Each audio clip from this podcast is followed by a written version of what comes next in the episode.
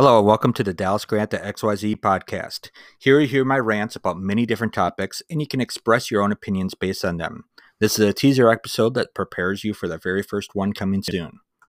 In next episode, I will discuss child support based on my experiences describing the good, the bad, and the ugly of this unfair system.